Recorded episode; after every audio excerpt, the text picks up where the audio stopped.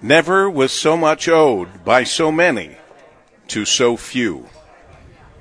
Well, Winston Churchill said that a long time ago. Things have changed mightily since Sir Winston Churchill was around. The line is still right. Never was so much owed by so many to so few.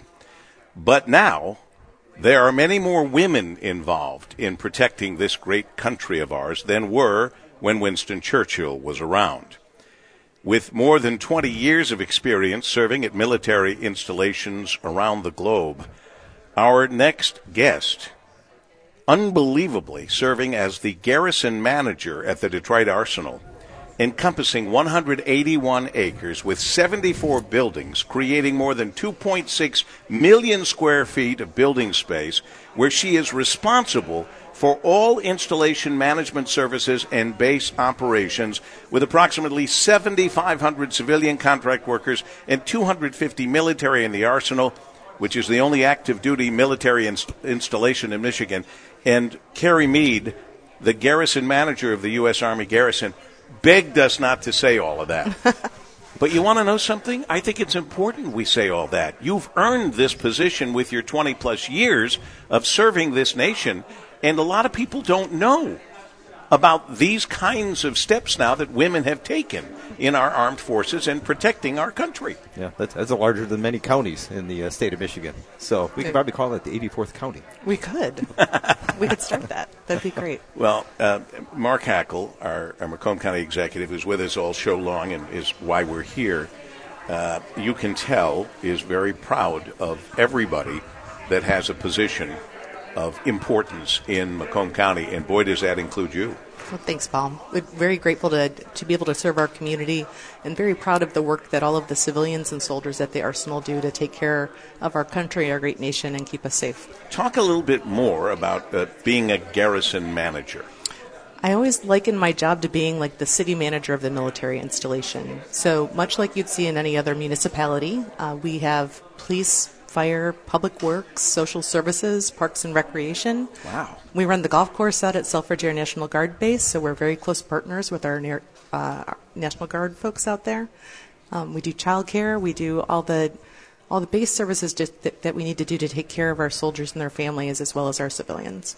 Uh, uh astonishing. And your your other experiences, uh, you worked for the American Red Cross in service to the armed forces and emergency services, served uh, the Red Cross as a military caseworker, disaster services coordinator, station manager, casework service coordinator. I, Mark, I don't know about you, but I'm starting to feel a little inadequate uh, because I can't believe all of the things you've done and all the ways you've helped people. Indeed. A great career. You know, followed my Army husband around during those years that I was working for the Red Cross, and they're a, an organization that's congressionally chartered to support the armed forces, right?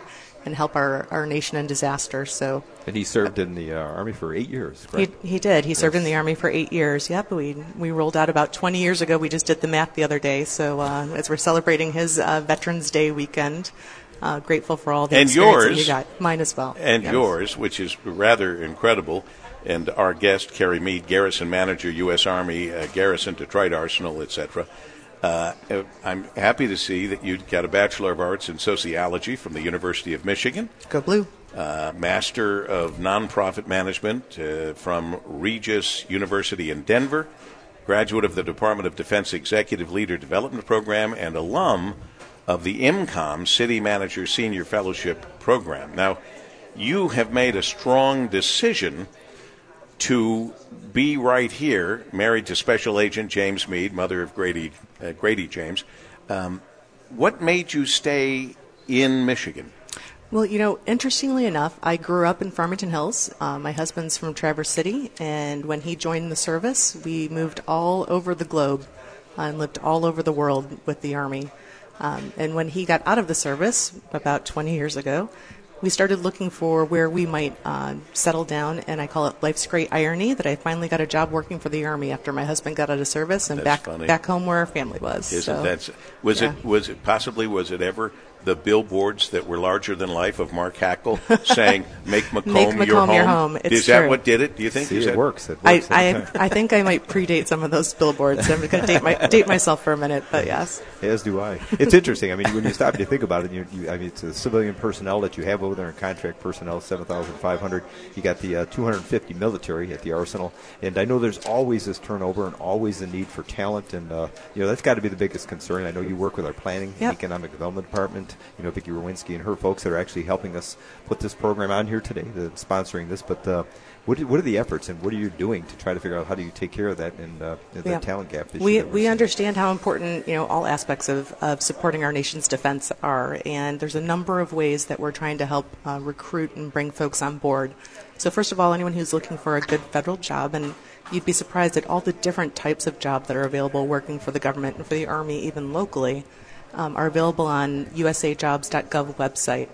We're looking forward to, uh, under the direction of Brigadier General Layler, hosting a hiring fair on the Arsenal in March. So we'll share more information about that. But if you want to come get hands on, uh, bring your resume, interview on the spot, we'll be talking to folks in March looking to bring uh, people on board. Mark Hackel will remind us of that. We'll have you back on to give it a plug. One of you, both of you, uh, back on to remind people in March. But in the meantime, they can go to usajobs.gov. Correct. usajobs.gov.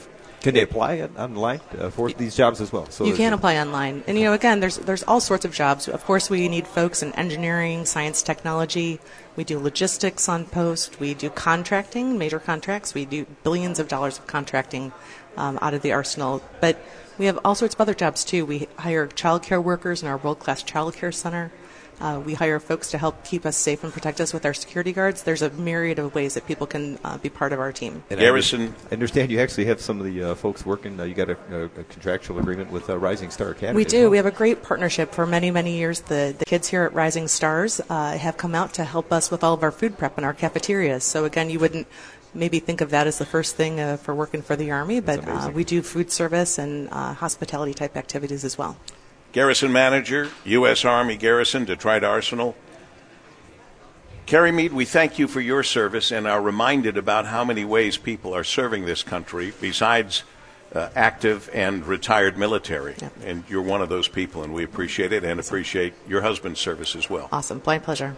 As we continue this special broadcast, the Paul W. Smith Focus Show, if you can't be here with us, go to thegreatvoice.com. If you want to hear the interviews again, you can go to thegreatvoice.com with individual podcasts and the whole show as well as we continue here on WJR.